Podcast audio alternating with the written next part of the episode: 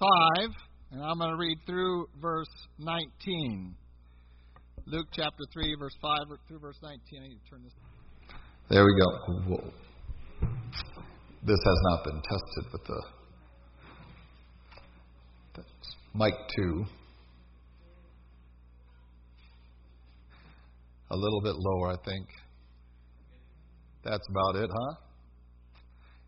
If you have a hard time hearing, you sit on this side. We haven't gotten the speaker running yet, so. But we got this part done, so it's progress. All right. Luke chapter 17, beginning verse 5. I'll bring out the New King James Version as is our custom. God's word declares, and the apostles said to the Lord, Increase our faith. So the Lord said, If you have faith as a mustard seed, you can say to this mulberry tree, Be pulled up by the roots and be planted in the sea, and it would obey you. And which of you, having a servant plowing or tending sheep, will say to him when he has come in from the field, Come at once and sit down to eat? But will he not rather say to him, Prepare something for my supper, and gird yourself and serve me, till I have eaten and drunk, and afterward you will eat and drink? Does he thank that servant because he did the things which were commanded him? I think not. So likewise, you, when you have done all those things which you are commanded, say, We are unprofitable servants. We have done what was our duty to do. Now it happened as he went to Jerusalem that he passed through the midst of Samaria and Galilee. Then, as he entered a certain village, there met him ten men who were lepers, who stood afar off. And they lifted up their voices and said, Jesus, Master, have mercy on us. And so when he saw them, he said to them, Go, show yourselves to the priests. And so it was that as they went, they were cleansed. And one of them, when he saw that he was healed, returned and with a loud voice glorified God and fell down on his face at his feet, giving him thanks. And he was a Samaritan. So Jesus answered and said, Were there not ten cleansed? But where are the nine? Were there not any found who returned to give glory to God except this foreigner? And he said to them, Arise, go your way. Your faith has made you well. Morning, I am going to, obviously, from hopefully you recognize that from our Bible reading, that I am going to uh, take a parenthesis, a little uh, time away from Acts in our study there as we have uh, moved past the entry of the gospel to the Gentiles. And I want to take a little aside um, to direct our attention to this season. And those of you who know me know that this is um, no doubt my favorite holiday. I only wish it was in September instead of November, but I won't complain. Mid September would be a much better time for this. Um, but in the American mentality, we um, praise the Lord with our last fruits instead of first fruits historically. So we wait till the harvest is all in, and then we have praise instead of the Israeli way, which is you give God glory at the beginning of the harvest, not at the end of it. Um, but that's how the pilgrims did it back then, and so that's the tradition of our country. Um, interesting that uh, FDR, um, well, among all the other things that he tried to accomplish, tried to move Thanksgiving Day. I don't know how many of you knew that. Uh, he actually had a bill introduced to Congress to move it up one week. Uh, but his reasoning didn't have anything to do with mine. Um, he just wanted more time for shopping between Thanksgiving and Christmas. And uh, Congress resoundingly defeated that and established forever the last Thursday in November of the third Thursday of November as Thanksgiving Day. Isn't that interesting? So, um, this is our opportunity to rejoice, give praise and, and worship to God. Uh, it is a time of thanksgiving to God. And I think that that is important that we don't leave out those two words at the end of our understanding of what we want to be focused upon, not just in this season, but particularly in this season. And I want to lay out a axiom, uh, a, a an idea, a, a uh, what I believe is a truth, and that is that without thanksgiving, it is impossible to worship God. That in fact, thanksgiving itself is the very foundation of all real celebration that we experience. Uh, and that's, if you look through almost all of our holidays, there's one or two that just, but it's obvious why they don't. Uh, Halloween is one of them that don't include Thanksgiving. Uh, when you walk up to someone's door and say, Give me a treat or else, um, th- there's really no foundation in Thanksgiving for that, is there? You know, I'm going to threaten you with a trick if you don't give me a treat. So um, that's a threat-based holiday. Um, so we're not we're not going to focus on that. Um, but if you look at all the other major celebrations, they are all founded on being thankful. We celebrate the 4th of July. Why? To celebrate a thankfulness for the birth of our country. Even if it did happen on the 5th of July, we're going to celebrate on the 4th. Um, we have Mother's Day and Father's Day and Grandparents' Day and Child's Day. We have Veterans Day, Memorial Day, Labor Day, all of which are calling upon us to give thanks to each other, to give, be thankful.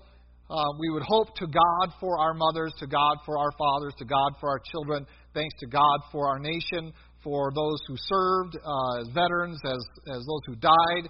Um, we, we give thanks to God for our employers. Did you know that's what Labor Day is for? Or is it for them to give thanks for you?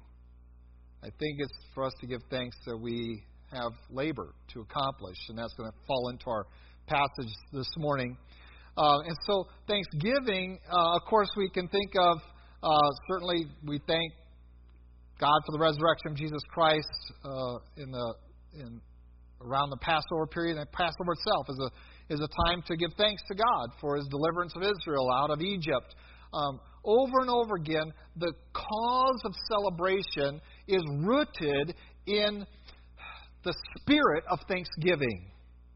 And when thanksgiving is lost, the real joy of celebration is gone. It's, it's just lost, it's entirely uh, empty. And when we look at how people celebrate these events, even their birthday, you're really saying thank you for another completed year, cumpleaños. Thank you for a finished year of life from God. And so we're giving thanks. And that is foundational to celebration. Um, and I would contend that it is foundational to worship. That worship of God really is an act of celebration. And I would, I would just further contend that those as we're going to see in a little bit, that those that have lost thankfulness um, have perverted the celebration of events with distraction and instead of remembrance have entered into a season of forgetfulness. They want to forget everything. And so instead of enjoying a time of remembrance, they rather douse themselves until they forget. And this is a result of thanklessness. That they do not are not thankful any longer. And we're going to study this a little bit this morning and maybe next week as well. Um, it's that important. I want to not just spend one week and this is our Thanksgiving service. If, if I don't complete the, the material we're going to press into next week. Um, we want to begin, first of all, the word of prayer, and then we're going to look into some of our text. And I have three different facets that I want to look at uh, if not this morning, in the next this week and next. Let's pray. Lord God, we do thank you for your goodness to us, and we thank you for an opportunity to rehearse it together and to be challenged in our heart and our spirit, and our mind by its necessity. That we understand that we cannot live, move without your grace, mercy, goodness. That life itself is authored by you, is sustained by you and it is intended to bring you glory. And Lord, we pray for your help in doing so this morning. And we commit this time to you and pray that you might move in it mightily. And that you might transform our hearts from one of self orientation to ones that praise God, from whom all blessings flow. Lord, we need your Spirit's help in that. We thank you for your word before us. We pray that he might be active through it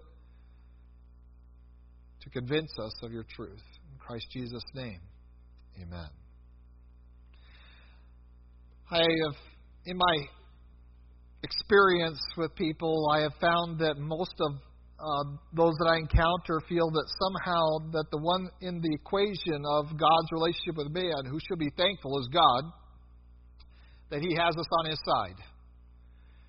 Uh, that somehow that God should be thankful that we um, are here in church today. God should be pleased. Um, God should be thankful that I do anything for Him, um, let alone everything for Him. That I should be rewarded for any act of obedience, no matter how minimal and no matter how inconsistent. That somehow this is owed to me, and that if God was God, that He would certainly treat me in that fashion. And we put the requirement of thankfulness upon God instead of upon ourselves. And we give ourselves permission to be embittered, really, against our Savior um, if we experience the smallest amount of discomfort in our lives, whether spiritually or relationally or, or physically or materially. And we find a very different perspective in God's Word that calls upon us to understand that um, God is in the position to receive glory, um, and He has already provided for us to such an extent that to fail to do so is sin on our behalf. That if we recognize how transcendent He is, how high He is, how great He is, and we consider our position, that we would never make such an accusation before God, that we never let that attitude or spirit even enter into our thinking, let alone into our being. And this Christ clearly teaches in Luke 17. As he takes the disciples aside and having just completed uh, explaining to themselves that about what forgiveness means and repentance and, and how many times do I have to forgive someone and, and you know seven times seventy and we're like okay 490 I got to start counting um, and uh, the disciples' response is a very accurate one. Lord, increase our faith. Um, that takes a lot of faith to be that forgiving. In the midst of all this, he um, takes them aside to instruct them on their relationship with God. And you might say, well, this is a little disconnected. There's a little. How does their or Christ's statements about forgiving each other lie next to statements about our service to the Lord? And I think it goes back to the whole idea of recognizing who and what God has done versus who and what we are and what we have done. Uh, that when we consider uh, what God has done on our behalf, how much He has forgiven us who repent. That once we begin to catalog that, once we begin to grasp the depth of our sin and how unfathomable it is that God, who lives in inapproachable light, would bend himself down to offer us any amount of forgiveness, let alone complete forgiveness, then we would certainly understand that the expectation for us to forgive one another, again, the qualifier is if he repents and asks for forgiveness. That's the condition of forgiveness. Forgiveness is not carte blanche. It is not, you know, uh, without uh, any requirements. Um, there's prerequisites to forgiveness. Uh, and that is not only true between us and God, it's between each other. Um, and so God calls us to be forgiving. That if he repents, if he comes and asks you for forgiveness, uh, even if it's 490 times in a row, you have to have a spirit of forgiveness. But it always is qualified by their repentance and their request of forgiveness. And so we come to God, and I am confident that I surpass 490 times annually in asking God to forgive me. And by your smiles, I guess many of you are too. I don't know why you're smiling about that. Maybe you don't, and you're just smiling about the fact that I am. But I'm pretty sure I have to do that more than 490 times a year before God. Asking Him forgive me, not only for sins of commission, but of omission. Oh, Lord, forgive me that I didn't do this that you commanded me. And so, Christ to put it in perspective and to recognize that what he is asking of them with regard to each other is a small thing compared to what God has done for us, relates to us the servant and the master parable that we find here in verses 7 through 10 we find that it is not for us to come to God and anticipate, look, I've done this much. You should be thankful for me. Look, I've preached this sermon. You should be praising me. You should be rewarding me. But rather, the question comes out is is that how servants treat masters? Is that how we who are of this world approach the one who made us with that kind of a spirit.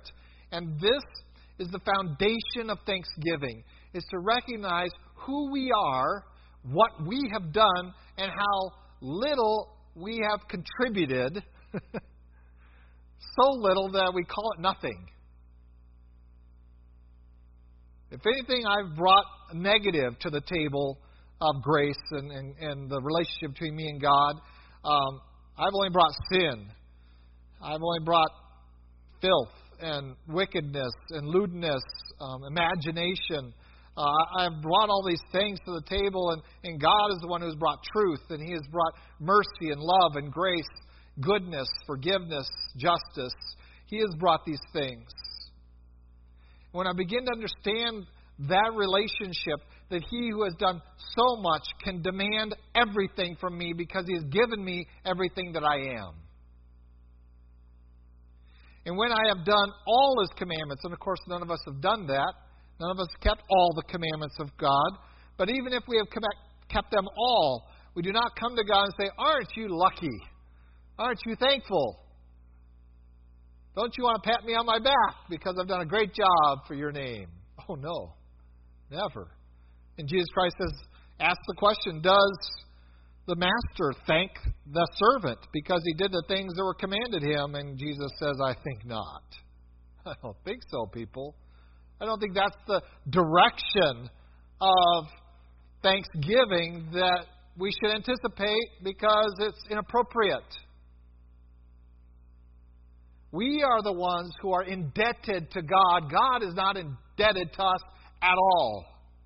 We are indebted to Him. And that debt requires us to be thankful. And so we are called upon that when we have done everything that we have been commanded, our conclusion is we are unprofitable servants. We have done what is our duty to do. We have done the minimum. And this approach, this philosophy, this, this kind of thinking is absolutely necessary to understanding the next uh, event that happens and the instructions there on Thanksgiving. And that is that we must recognize where we are in, con, in, in, uh, contrast to where God is and who He is.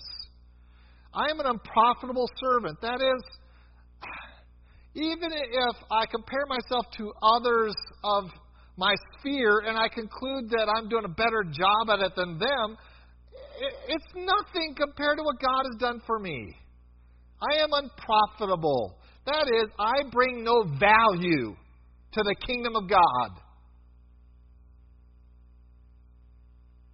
The one who brings value to the kingdom of God is Jesus Christ, is God Himself at work in me. And anything I can do is only by His power, by His authority, by His working in me, so that anything I do has to be to His credit and not to mine. And so I do not bring value to the kingdom of God. I am an instrument of the value God brings to His kingdom. That He can be at work in us. But it's always to His honor, His praise, His glory, the celebration of who and what God has done. And this is the spirit of thanksgiving. That once I understand my place, and I'm not talking about going around and slapping myself and self deprecation. You don't even have to do that. Just recognize who you are. Just recognize what you bring. You bring nothing. You don't have to sit down and say, I'm bad, I'm dumb, I'm, I'm, I'm weak. I'm, you don't have to go around and say that. We all know that. We're not talking about self deprecation. We're not stop putting yourself down all the time. You don't have to put yourself down. You are down. Yes, you're the highest of the created beings, but you're still a created being. And Thanksgiving is about recognizing who and what God has done, who God is, in contrast to who you are. And so, this statement, I am an unprofitable servant, is not false humility. This is a genuine understanding of the relationship between myself and my Creator, and I have done what is my duty to do. It is the minimum, it is the requirement of my life to serve my God and King. And right on the heels of this instruction, Luke gives us an example. And um, it's a powerful one. It's a little bit of a negative one because we have nine negative examples one positive. Nine failures, nine times out of ten. Failure. To have the spirit of thanksgiving in our life. And I would contend that that's pretty accurate as a rate of what we are willing to thank God for. Ten lepers are healed. One realizes, wow, I have just been given a wonderful gift. I have gone from a life of exclusion where I only live among other lepers in the leper colony I have gone from a life where if I draw near to a community, they have permission to throw stones at me. I have gone from separation from my family and all that I love. I have gone from being unable to really work to being a, a vital, living person within the general society, being able to be reunited with all that I love. And here comes this one who dawns on him we had to call to Jesus from a distance. We never got close to him because we wouldn't be allowed that close because of our disease. So they yell at Jesus, Have mercy on us! Never got close enough. Jesus didn't go over and touch them, didn't wash them, didn't do anything. He called back, Go show yourself to the priest! this is a long distance relationship. And they were still the recipients of God's mercy and grace because they did what they were told. They said, Oh, okay. Uh, we're not healed yet, but we'll start going.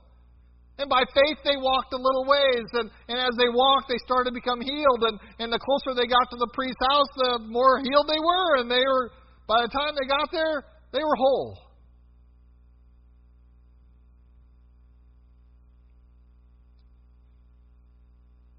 And one realized, I never got close to Jesus. I'm the recipient of His mercy and grace. I need to go back and worship Him. And this comes to our axiom of the day that without thankfulness, there is no mercy, there is no worship. There's no worship if there is no thanksgiving in your heart. He comes. And I want to look at it very carefully. Verse 15 says, One of them, when he saw that he was healed, returned and with a loud voice glorified God. He didn't whisper it. He fell down on his face at his feet, giving him thanks.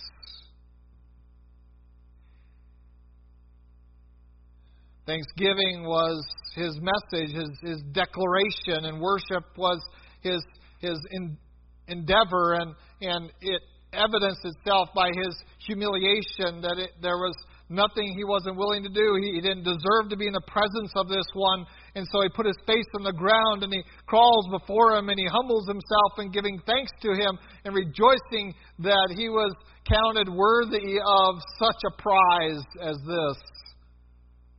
And this one comes to worship the Son of God.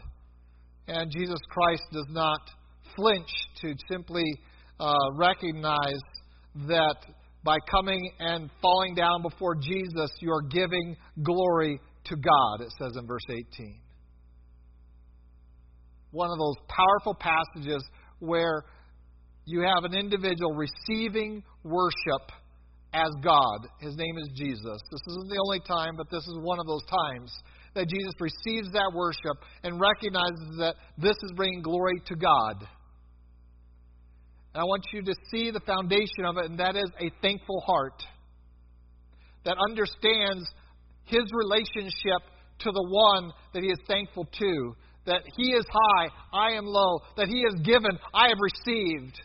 That he is the one who must be praised, and I must be the one who praises him without end. This is the spirit that brings thanksgiving. It is founded in our understanding that I didn't deserve to be healed, that I couldn't heal myself, that this is a wonderful working of God on my behalf. I am purely the recipient. And therefore, I must give thanks. It is incumbent upon me to give thanks to my God for what He has done for me. Nine failed, though. Of what sort are these nine? Turn with me to Romans chapter 1. I want you to see just how critical thanksgiving is in your relationship with God.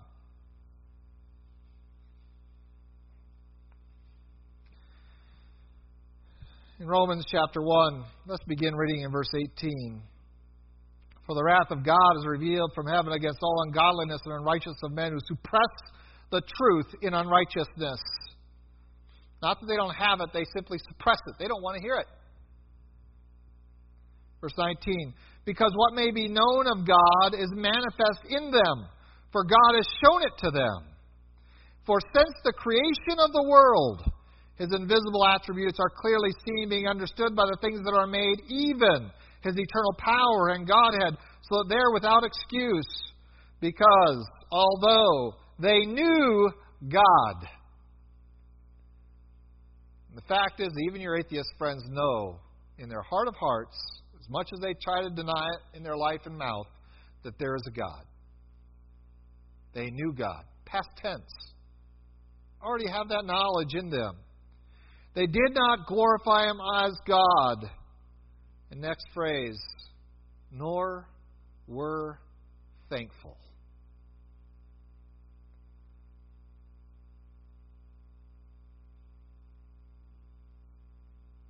But became futile in their thoughts. Their foolish hearts were darkened. Professing to be wise became fools and changed the glory of the incorruptible God into an image made like corruptible man and birds and four footed animals and creeping things and footballs.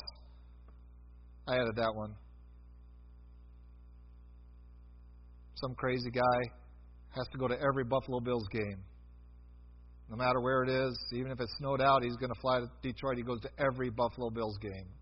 336 of them in a row. We are more committed to football than church. I'm still waiting for someone to make sure they don't miss a single service, not 336 of them in a row. I wonder if he was ever sick one of those weeks. They worshiped the creation instead of the Creator. Why? Because they weren't thankful.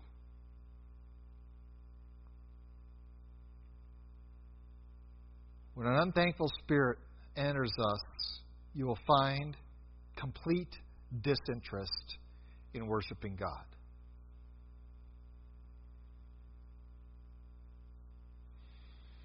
Bitterness will follow on its heels, and you'll seek to replace God with anything of your own creation. They did not want to glorify Him as God because they weren't thankful for all that He had provided for them. And this unthankfulness is the brokenness of men, and, it, and it's founded in the pride of men. And this is why Christ carefully, or Luke's presentation of the events and the teaching carefully makes us first understand, uh, know your place, know who you are in this relationship, that you are the recipient of the wonders of God. You are the unprofitable one. You are the servant.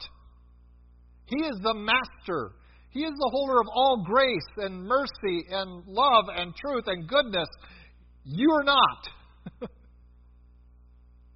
he is the one that must cleanse us to make us a vessel of His grace and mercy, but it must be His work. And it was a powerful one, a miraculous one. And once we understand that, then we can become thankful for all that we have received. But in our pride, this Romans character, eh, which is all of us really without Christ, um, builds us up. I don't. I shouldn't have to be thankful to God for everything, even when things don't go my way. I shouldn't be, have to be thankful for flat tires. And I shouldn't have to be thankful that that uh, this happened or that happened. I shouldn't be thankful for all the, my hardships in life. And that pride, that self orientation, then directs us away from God. We're not going to give Him glory because we're not thankful to Him for what He has done for us. You see, thankfulness is the foundation for all celebration. It's also the foundation for all relationships that succeed. When I find a man who isn't thankful for his wife, I'm going to find a marriage in trouble. When I find parents that aren't thankful for their children, I'm going to find a disrupted home. When I find children that aren't thankful for their parents, I'm going to find rebellion.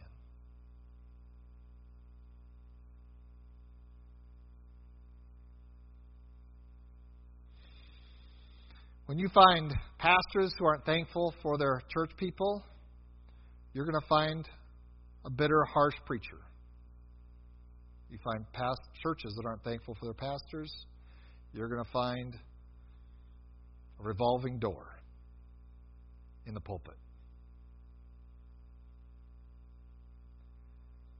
When we find people who aren't thankful for their job, you'll find lazy workers. When you find people who are not thankful for their government, you will find again rebellion and discontentment and evil all the day. See, thankfulness isn't just the foundation of celebration, it is the foundation of relationships, including a relationship with God. When people weren't thankful for God's revelation of Himself and uh, that He is who He is, a benevolent one who is ruler of all the universe, who has eternal power, that there is that Godhead, that all of His righteousness is, is godly, all, is known, it's manifest, it's been shown to us. But I don't want to glorify Him because I'm not thankful for it. Thankfulness is necessary for worship. Is necessary that we come with thankful hearts to even the hardships of life. We find that part of celebrating and worshiping and having a right relationship with God built on thanksgiving is tied to your memory. It's tied to remember. I love the Revelation tells the Ephesians who lost their love, first love, says, remember. Remember where you came from. Remember what Christ has done for you. How can you how, how can your love wane for God if you simply call to mind? Call it to mind. And so you want to say, How do I keep this spirit of thanksgiving? I would contend it's by remembering all that God has done. Passover is a time to remember that something that happened for the for the Israeli people thousands of years ago. They're still remembering it today. That God delivered them from Egypt with a mighty hand. We celebrate every Sunday. The reason we worship on Sunday is to celebrate weekly what Christ did, what God did in Christ in the resurrection on that Sunday morning so long ago, thousands of years ago. To rehearse and remember so that we can sustain Thanksgiving, not just for a season, not even for a year, but generationally. We can be thankful. And so the Israeli people today can celebrate in thanksgiving that they are called out unique people because of something that happened thousands of years ago that they still celebrate today. And I will never stop celebrating the coming of our Savior as an opportunity for us to, to be thankful. And yes, I know that he probably wasn't born December 25th, and I know there's pagan parts to it, but we celebrate because we want to remember that this is why we are thankful, is because Christ left heaven's glory, which I told you last week I wouldn't be willing to do once I'm there, for you, because of his love for you. Oh, why can't we be thankful? Because we don't remember. We don't want to remember. Do you see it here in Romans? They didn't want to remember. They didn't want to acknowledge it. It could be known. It was known. But what did they do? God showed it to us. But what did they do with it? They darkened their hearts. I'm sorry, their hearts were darkened, their foolish hearts were darkened, and they changed the glory of God into an image.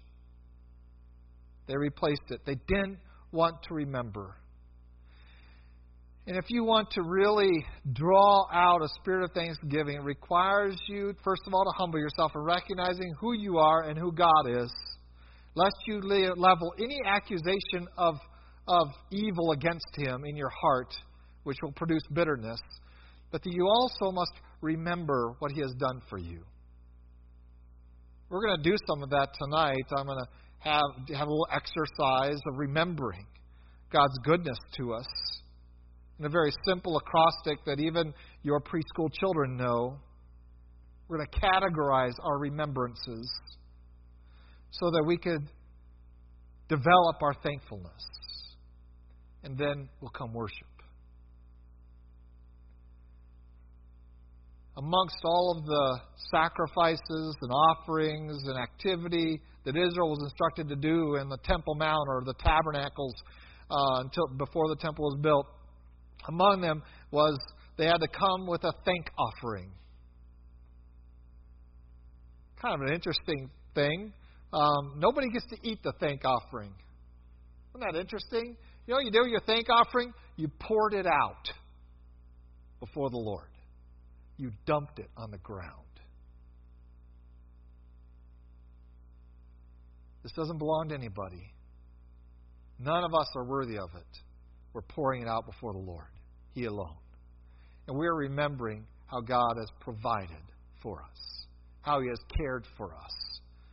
And then we have this to pour out before Him, and we do it as a way of thanking Him for His goodness, mercy, grace, love toward us. Indeed, all the celebrations, all the feasting before God is all built around the foundation of being thankful for His hand in their lives. The wicked are not so, they're unthankful. The tragedy is when thanklessness comes into the church.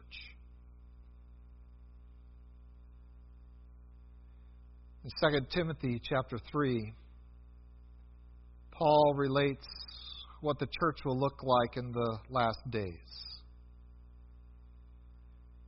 This isn't about what society will look like, but this is what godliness will look like, as strangely as that is. Godliness will become ungodly. Weird, huh? 2 Timothy chapter 3. Without thankfulness, this is where we go. In perilous, in, in the last days, perilous times will come, for men will be lovers of themselves. There's that pride. Lovers of money, there's that idolatry. Boasters, pride. Proud. Blasphemers. Disobedient to parents. There's that rebellion I talked about. And that next word is, in fact, unthankful, unholy, unloving, unforgiving. That's why forgiveness is tied in in Luke 17 to your thankfulness. If we are generally thankful for what God has done for us, we are ready to share it with others slanderers, without self control, brutal, despisers of good, traitors, headstrong, haughty, lovers of pleasure rather than lovers of God. In verse 5 is what tells me it's in the church. It says, having a form of godliness, but denying its power. These people are claiming to be godly.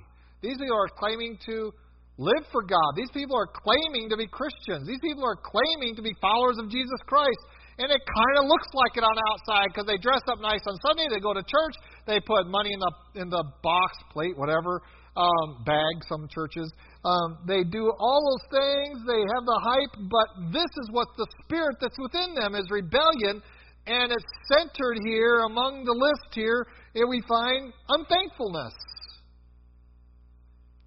When unthankfulness has come in and become the spirit within the people of God who claim to be the people of God, um, there is no godliness. There is no worship.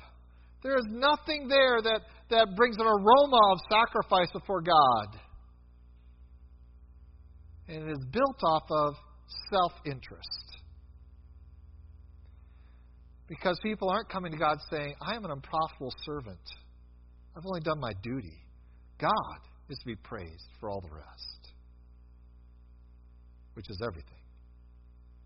I'm an unprofitable servant. I've only done the minimum. God is the one who should be praised. That humble response enables us to be a thankful people. I don't hold that against God. I, I, he's a benevolent master who has brought me into his service, and I rejoice in the privilege of serving Jesus Christ. It is a privilege. It is an honor. Um, the, the, the idea there is not of a person enslaved by force, but rather one who has given himself to the service of a beloved master. They were called bond servants. They'd have their ear pierced with an insignia of the family. So they would be recognized that this is one who has chosen to spend the balance of his life serving a beloved master.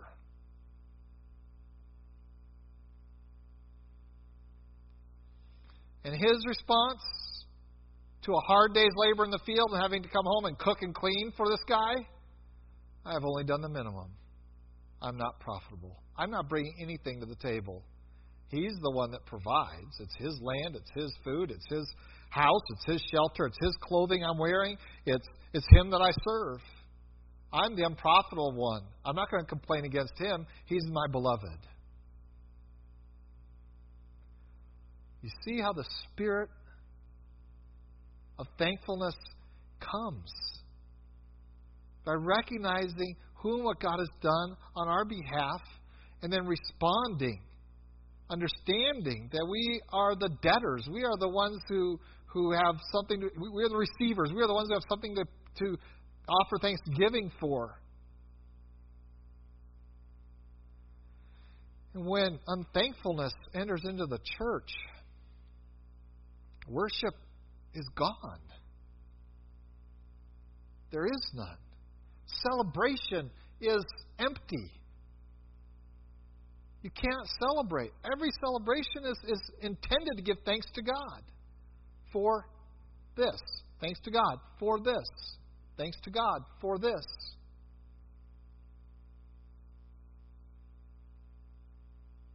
Because we have disconnected celebration from thanks to God, most of our neighbors seem to want to celebrate Thanksgiving by becoming so drunk they can't remember the day. They choose to celebrate thankfulness to God for their country by getting so drunk they can't remember the day. They want to be so thankful for the veterans, they're going to get so drunk they can't remember one of them by name. They want to be so thankful for their job, they want to get so drunk they can't remember where they go to work. You see, we don't want to be thankful anymore because we are not humbled before the one who provides everything for us. We don't think of ourselves as unprofitable servants. We think of ourselves with high esteem. We are boasters, proud, lovers of ourselves. And because of that, we are unthankful, we are unloving, we are unforgiving, brutal, and despisers of good because of our haughtiness. We don't genuinely love God. We actually kind of hold it against Him that He has any demands of us at all. We think that highly of ourselves. And so it is no surprise, going back to Luke 17, that nine didn't come back. But Christ has one thing that I want to part with you today to stir you up to thankfulness. And that is the last thing Christ said to this man that we know of, verse 19. He said to him, Arise, go your way. Your faith has made you well. The apostles said, Increase our faith. Jesus Christ has now had an opportunity to illustrate for them what faith is. Faith is not just receiving the good things of God, it's being thankful for them and worshiping Him for what He's done for you. That's faith. And when I say the good things of God, I don't just mean health, wealth, and all things happy. The good things of God sometimes might include hardship, opposition, persecution. If you ever want to see what kind of things qualify as the good hand of God, read the book of Job. You'll begin to discover. And it is out of this spirit of recognizing what real faith is. The disciples, by the time we get to the book of Acts, are able to be beaten in the, because they hold the name of Jesus and leave rejoicing that they were counted worthy of suffering for his name's sake. It is built on this chapter. This is where the Spirit comes from. This is where the faith comes from to, to, to receive from God, yes. We always want to receive the good things of God. We always want to get this stuff. But faith is about bringing glory to God, to give Him thanks, to fall on our face before Him and recognize we have a debt. And service, even obeying every command of God to serve Him, doesn't begin to repay that debt. We are unprofitable servants. We should be thankful. We should be thankful for all that we have and every circumstance we encounter knowing that God works all things together for our good if we love Him and are called according to His purposes. This kind of faith makes you well. The world is chasing wellness, pouring exorbitant amounts of energy into being entertained, distracted, and quote unquote happy and they're failing. Because they've left the critical element out of their endeavors. They have done what has been described in Romans 1. They don't want to think about God, and they're not thankful. And when I'm thankful for my family, it is an easy thing to serve them, be faithful to them. I am thankful for my church, it is an easy thing to serve them and be patient and wait on them. If I am thankful for my nation, it is an easy thing to serve it. If I'm thankful for my job, it is an easy thing to help my boss make money. If I'm thankful. Make your life easy. Be thankful, you unprofitable servants. Let's pray. Lord God, we do thank you for your great love for us and for your word before us. And we do marvel at it. And Lord, we have to come before you humbly, acknowledging that as you have described the church, it often characterizes our spirits as haughty, proud, boasters, loving ourselves. And it has produced unthankfulness in us, and we see it. We confess it as sin. We know that it has kept perhaps some of us from worshiping even this hour. It has kept some from even being here this hour to worship. Lord, we pray for your forgiveness. You have given us so much. We sit here in great comfort in the midst of a cold, windy day, warm and protected. We look forward to a time of feasting tonight, in a week of feasting that you have called to celebrate, our nation's called to celebrate Thanksgiving to you.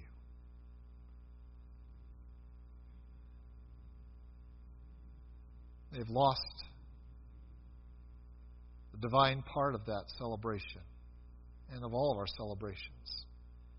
But we have not, Lord. We want to serve you with joy. As thankful people, knowing that we don't deserve a bit of what you've done for us. And of all the creaturely comforts we have, these are nothing compared to what you have done for us on Calvary's cross what you've done for us spiritually, what you hold for us in our future, the, in your spirit that resides within us as the, as the guarantee, the inheritance that awaits us. And Lord, we have so much bounty that we didn't deserve any of it. We are ashamed that we are not thankful always.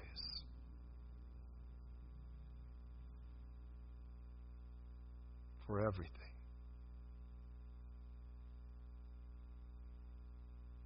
Lord, we pray that not only this day and, and the balance of it, that we might give you praise and worship you and celebrate your goodness to us with genuine joy, but that throughout this week it might be the central focus of our family life and of our church life, of our time at work, school,